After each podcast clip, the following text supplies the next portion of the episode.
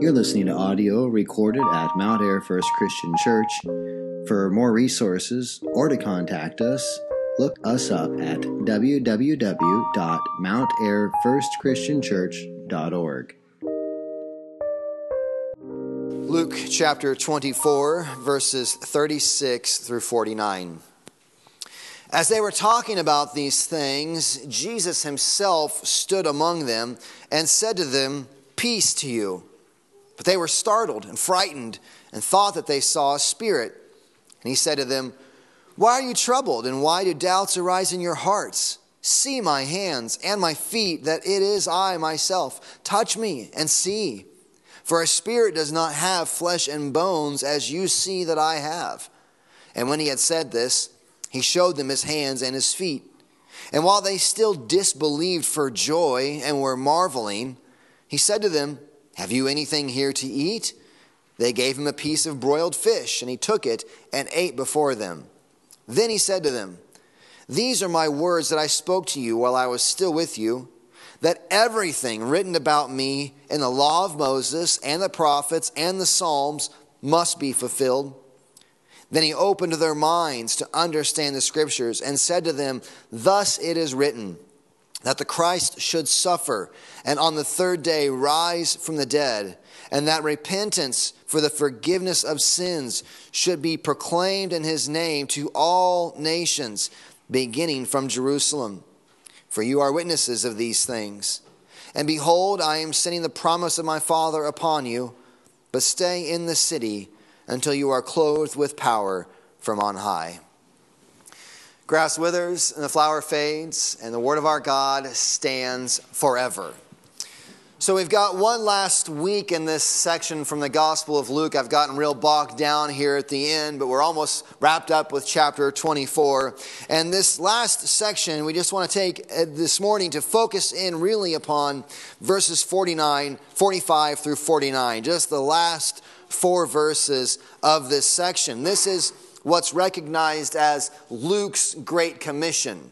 This is typically when someone thinks of the Great Commission, they're thinking of a passage in Matthew, Matthew 28, verses 18 through 20. Says this in Matthew. You'll, you'll recognize this one more likely. Jesus came and said to them, all authority in heaven and on earth has been given to me.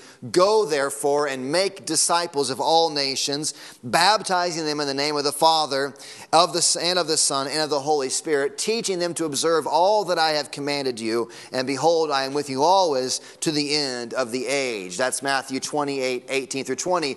That's kind of the famous Great Commission passage. But Luke has one of his own.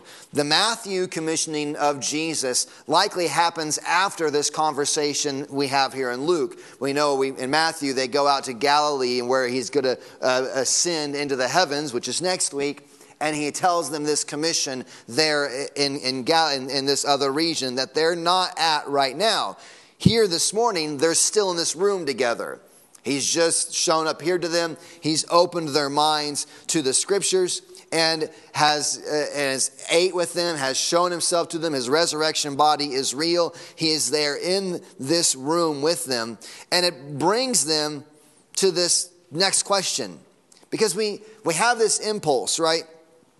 This impulse of what's next? I mean, okay, so this is incredible. Jesus, who was the Son of God and manifest these miracles and healings and throwing out demons and raising people from the dead and calming nature, this one who has this incredible power is crucified, dies upon a cross, and then he's resurrected from the grave. This is incredible, but it kind of leaves them with, oh, okay, what, what now? Is this now when the kingdom is going to return? What's, what's next in the life of Jesus' followers? This is such an important moment in the life of the church. There's a real now what? Jesus has resurrected from the dead, really bodily there with his followers. What are they going to do now? And this morning, we're going to dig into this text a little bit and see what Jesus is communicating to his disciples.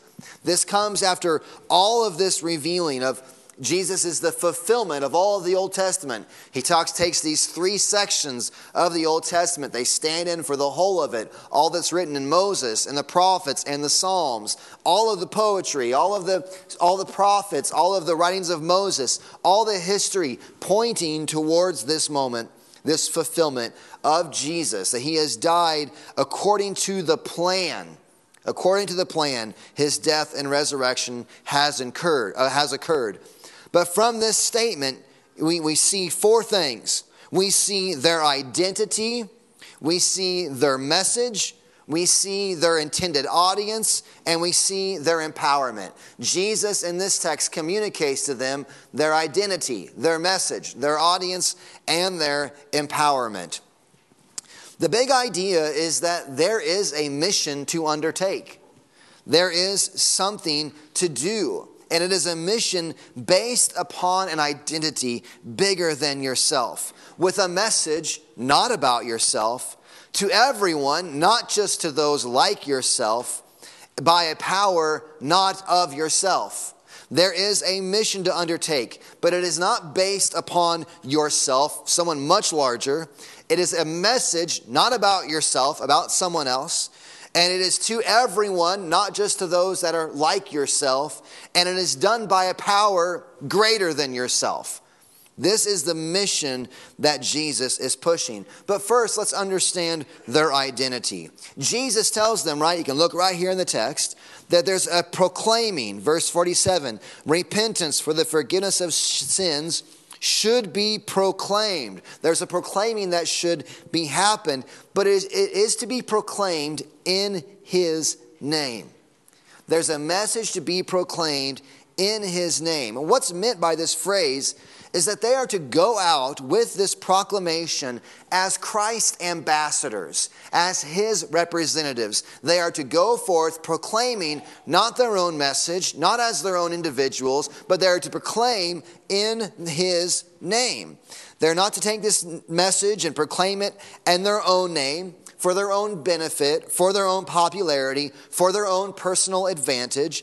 It is to be a message delivered in Christ's name. Proclaim this in my name as his representatives.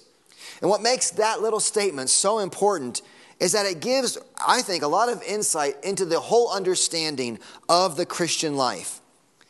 Those who are Christ's are his totally and completely or not at all.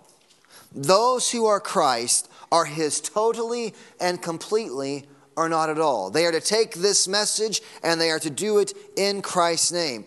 Jesus says in Luke chapter 16, verse 13, he says, No servant can serve two masters. He will either hate the one and love the other or he'll be devoted to the one and despise the other. You cannot serve both God and money, is what he's talking about there in Luke 16.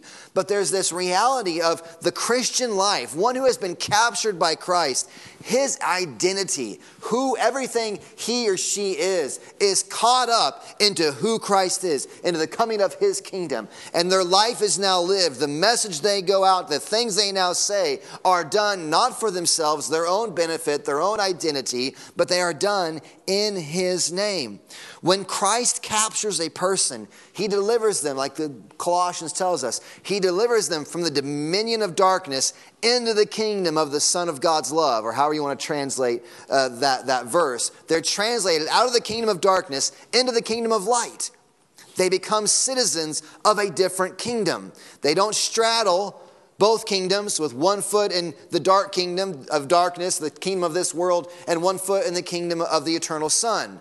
They are transferred into his kingdom. So, this message that they are to take out is to be one that they do in the name of Jesus. It's what Paul is communicating in 2 Corinthians 5. If you got your Pew Bible out, I invite you to turn to 2 Corinthians chapter 5. This whole idea of the ambassadorship that we have as Christians. 1 Corinthians chapter 5 is page 1147 of your Pew Bible. Follow along with me so you know I'm not making stuff up here. 2 Corinthians chapter 5, starting in verse 11, says, Therefore, knowing the fear of the Lord, we persuade others. But what we are is known to God, and I hope it is known also to your conscience. But we are not commending ourselves to you again, but giving you cause to boast about us, so that you may be able to answer those who boast about outward appearance and not about what is in the heart. For if we are beside ourselves, it is for God. If we are in our right mind, it is for you. Now, verse 14. For the love of Christ controls us, because we have concluded this that one has died for all, therefore all have died. And he dies for all, that those who live might no longer live for themselves, but for him who for their sake died and was raised. Verse 14 and 15, just getting right to the heart of what I'm trying to communicate here. The message is to be given in the name of Christ because the one who has been captured by Christ now has a new identity. It is not their own, it is one that is in Christ. He died for all, so that those who might live no longer live for themselves, but for him who for their sake died and was raised. From now on, therefore, we regard no one according to the flesh. Even though we once regarded Christ according to the flesh, we regard him thus no longer. Therefore, if anyone is in Christ, he is a new creation. He's out of this kingdom of darkness into the kingdom of light. He is a new creation. The old has passed away. Behold, the new has come. All this is from God, who through Christ reconciled us to himself and gave us the ministry of reconciliation. See how this message, this proclamation of reconciliation, is all in the context of a transferring out of the kingdom of darkness into Christ's kingdom. That is, verse 19, in Christ, God was reconciling the world to himself, not counting their trespasses against them, their sins against them and entrusting to us the message of reconciliation. Therefore, we are ambassadors for Christ, making God making his appeal through us. We implore you on behalf of Christ, be reconciled to God.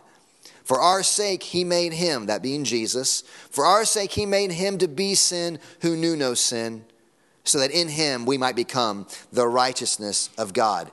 It is out of this new radical identity that the disciples then hear this commission, their audience, and their empowerment. Is if you can't get past this identity, the rest of it loses all of its meaning and purpose. This identity, this new identity. Do you know yourself in this way?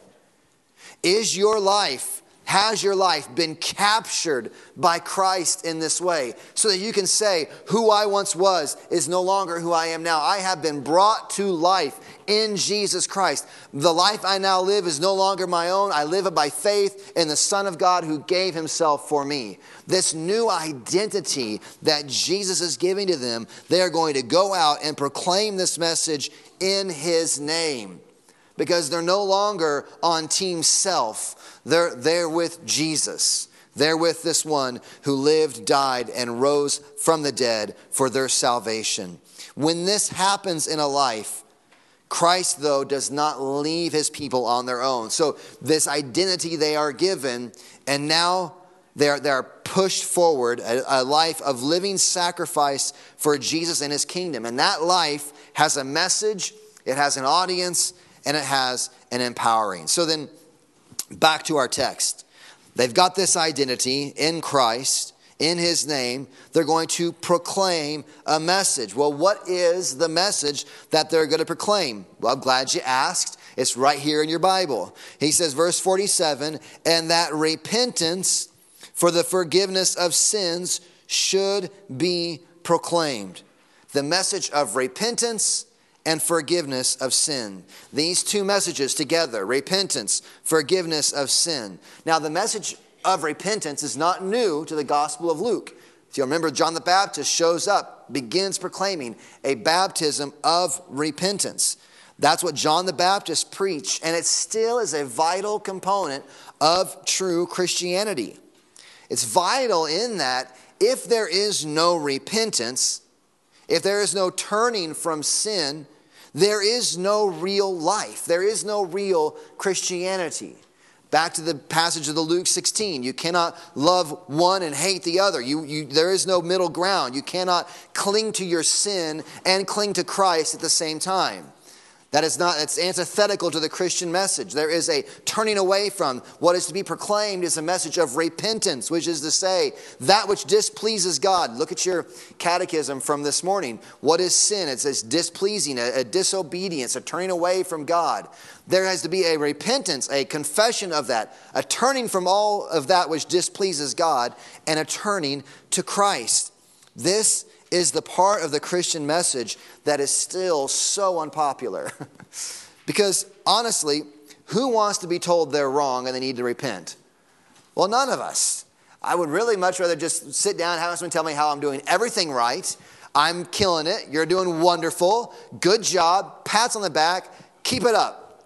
It would be a lie, and I would know it internally. If someone told me that, I would call. I'd say, "You don't know. You don't know me. you don't know me well enough." But that's the message we think we want in our world today. Pats on the back, everything's okay, you're doing great, keep it up. And the message of the gospel comes along and calls into question that reality because it says, What is the message? Repent. It is saying, Yes, you have transgressed. Yes, you have sinned. Yes, you have not done what you ought to have done, and you have done what you should not have done. There is, there is real sin. There's real transgression. God has a standard, and you have not met it. So none of us likes to hear that, but the question isn't if it's a message we like to hear, but is it a truth we need to hear? Mean, the easiest analogy is you go to the doctor not to just have them tell you things you want to hear so you'll feel better about yourself, but you want the truth. If you've got a cancerous tumor growing, you don't want the doctor to say, everything, you're doing great, go on. You know, you want the truth, don't you? So you can get to the remedy. You can get to the remedy. And that's the message of the gospel has as its first component the need for a remedy. It isn't a message we like to hear, but it is a truth that we need to hear. If the creator of the universe has planted in our hearts a way to live, he's further revealed how we should live and love and worship him and we fail, the truth we need to hear is the message of repentance, to turn from those things. It's become popular to minimize what Scripture calls sin. You can't call things sin in today's culture. It's offensive to people to say this behavior, this attitude, this hatred, whatever you might say, this arrogance, this pride, all these things you could list off, they are sin. They are transgression against God and will be punished. That God has a righteous standard that man does not meet. God is a just God and it will find punishment. That is not popular, but Christ's message never comes without this call for repentance. Now, we don't end it there. So if you've been if you've been listening and now I've made you mad and you're going to check out, you're going to miss the whole point of, of the call for repentance. And it's funny, I'll have people do this. They'll show up, they'll hear me talk about the need for repentance, and they'll get so mad at me for daring to say they're not perfect that they shut off and don't hear the rest of the gospel message. Because what does what is the proclamation? Repentance for the forgiveness of sin. The admittance of, yes, I have transgressed. Yes, there is distance between me and God because of my own sin, is now a message of, but there is forgiveness in the work of Jesus Christ. That is why he has gone to the cross to save you from your sins, to rescue you out of your transgression. The justice that is coming your way because of your sin is laid upon Christ on his cross, so that through repentance and faith in him, that transgression that's against you, not because you deserve it, not because you earn it, but out of pure unmerited favor, which is what grace is, God wipes that away through the work of Christ. That's real good news. That the ought, the distance between you and God, is remedied by this work of Christ. This message that is given out, eh, that they are to proclaim, is the message of repentance for the forgiveness of sin. The good news is that the call of Christ, that the call of Christ brings with it a declaration of forgiveness to all then who do repent. So they communicate their identity, their message their audience who's the recipient of this message who do we who does this text say is to be the recipient of this message repentance forgiveness of sins should be proclaimed in his name to all nations now that's the greek word ethne um, which we, from which we get our, our English word ethnicity. It doesn't mean specifically nation, state. It's talking about peoples. Every Sunday, we have in the back of our folder unreached people groups, right? Those are peoples. That's where we get this idea is from this term right here to all ethnos, to all, eh, to all nations, to all people groups. It isn't just what we think of today as nations, but a specific category of individuals with a shared geography, language, and culture. Jesus says that this gospel message is for all peoples. That's very important for us. I mean, you think, well, okay, this is now I'm going to fall asleep again. That's very important for us. You know why that's important for us? We are not the original audience of the gospel. They are in a Middle Eastern context. They are in Jerusalem. They are in Israel. They are not anywhere near America. America is nowhere on the idea. Christianity is not an American religion. We did not create it. It is not, it is not, it is not something that comes out of America. Christianity is 2,000 years ago founded by this man, Jesus Christ, in a Middle Eastern context. And so when he says this message of repentance and forgiveness of sins is to proclaim to all nations, that's good news because that means it can come to America and you can hear it. And even you in your modern culture, you can hear this message of repentance and forgiveness of sins and be saved. It is good news that this gospel is to go throughout all the world. It also means that there is no context where the gospel of Jesus Christ doesn't impact. There's no context where the gospel of Jesus Christ doesn't impact because there is no context where God is not God and man is not sinful in need of reconciliation. There's no context where that isn't the, the bigger reality. And there's no micro context. There's no household that this context isn't true. There's no workplace that this context isn't true. There's no friendships that this context isn't true. That there is a God who is God, and there's man who is sinful, and there's reconciliation that must happen in order for right standing to happen to God. This means that Mount Ayr residents, Ringgold County dwellers, are an ethne, a people group that needs the gospel proclaimed to them. In fulfillment of this commission, we're right in here. You're in the Bible, right there you are. Repentance for the forgiveness of sins should be proclaimed in his name to all nations, to all ethne, beginning from Jerusalem. So Jesus communicates their identity, their message for uh, repentance, forgiveness of sins, their audience, everyone without distinction. And he ends with their empowerment because how in the world is this going to be accomplished? How are we going to organize well enough? How are we going to be educated enough? How are we going to be convincing enough? How are we going to be convincing enough? I have, I mean, how are we going to get this accomplished? And beyond that, I mean, reaching to all ethne, all people groups, how is this even going to happen in our own context? You ever sit in your house and you think, my influence here is so minuscule? I mean, as you raise kids up through, I got a seven year old and a four year old, and you think, boy, I have, I have great influence in many ways, and in some ways, my opinion doesn't matter at all. How in the world is the gospel going to reach in my context? How in the world are we going to impact our neighbors across the street? They live in their own life. They have their own interests. They have their own uh, ideas about what this should be going on. How in the world are we going to impact our neighbor across the street? Jesus tells them to remain in the city until they are clothed with power from on high. What's that about? What's that about? Not only does he give them a new identity, not only does he tell them what their message is, not only does he tell them who the audience is to, he tells them how this is actually going to happen that the Holy Spirit, this is what's going to go on in Luke's second book, which is the book of Acts. He's going to t- relay this reality of Jesus Christ ascends into heaven, and then he sends the Holy Spirit down upon his people.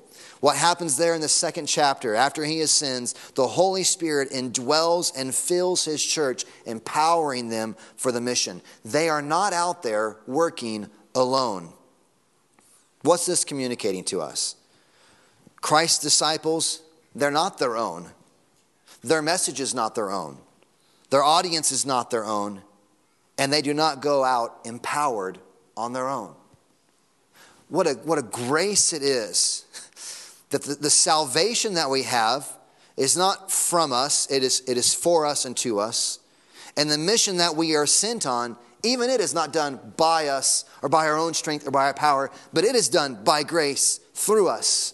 It is not empowered by our own strength, our own intelligence, our own commitment, but it is done by the Holy Spirit working through us.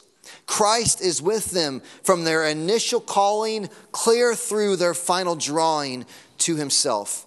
This is who Jesus is for every one of his disciples. Are you on mission?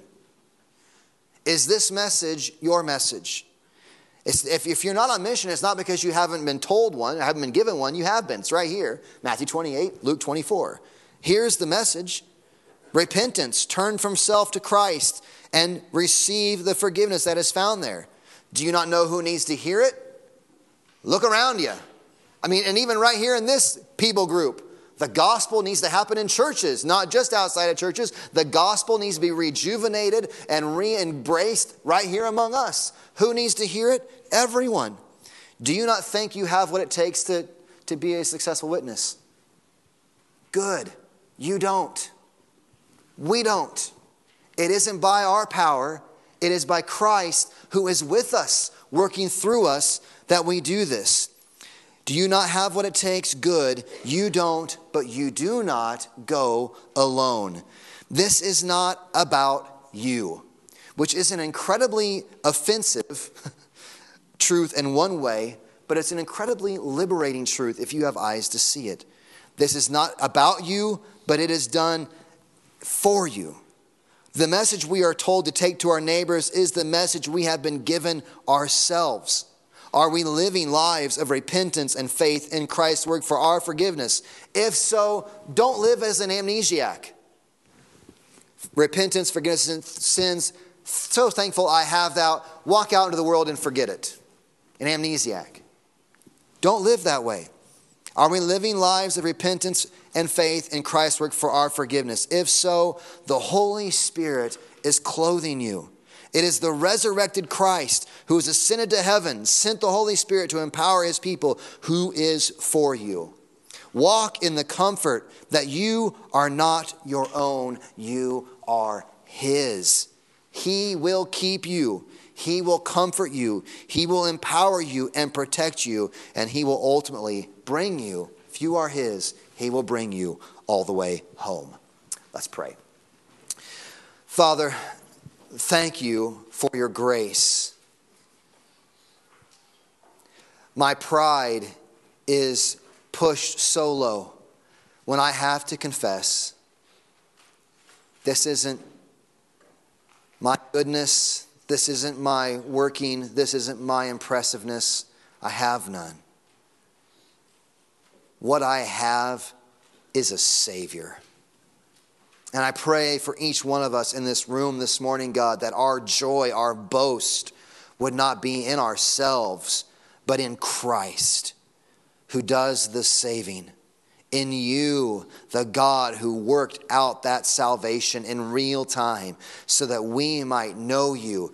We might, through repentance, be given forgiveness of sin, all of it coming as a gift, that we might have this promised hope the message that we've been given that has reconciled us is when we take out into Mount Ayr, into Ringgold County, take out into this community for the joy of all the peoples and for your ultimate glory. Father, as we come to communion, I pray that you would work in our hearts repentance and faith in Christ's work for our behalf. We pray these things in Jesus' name. Amen.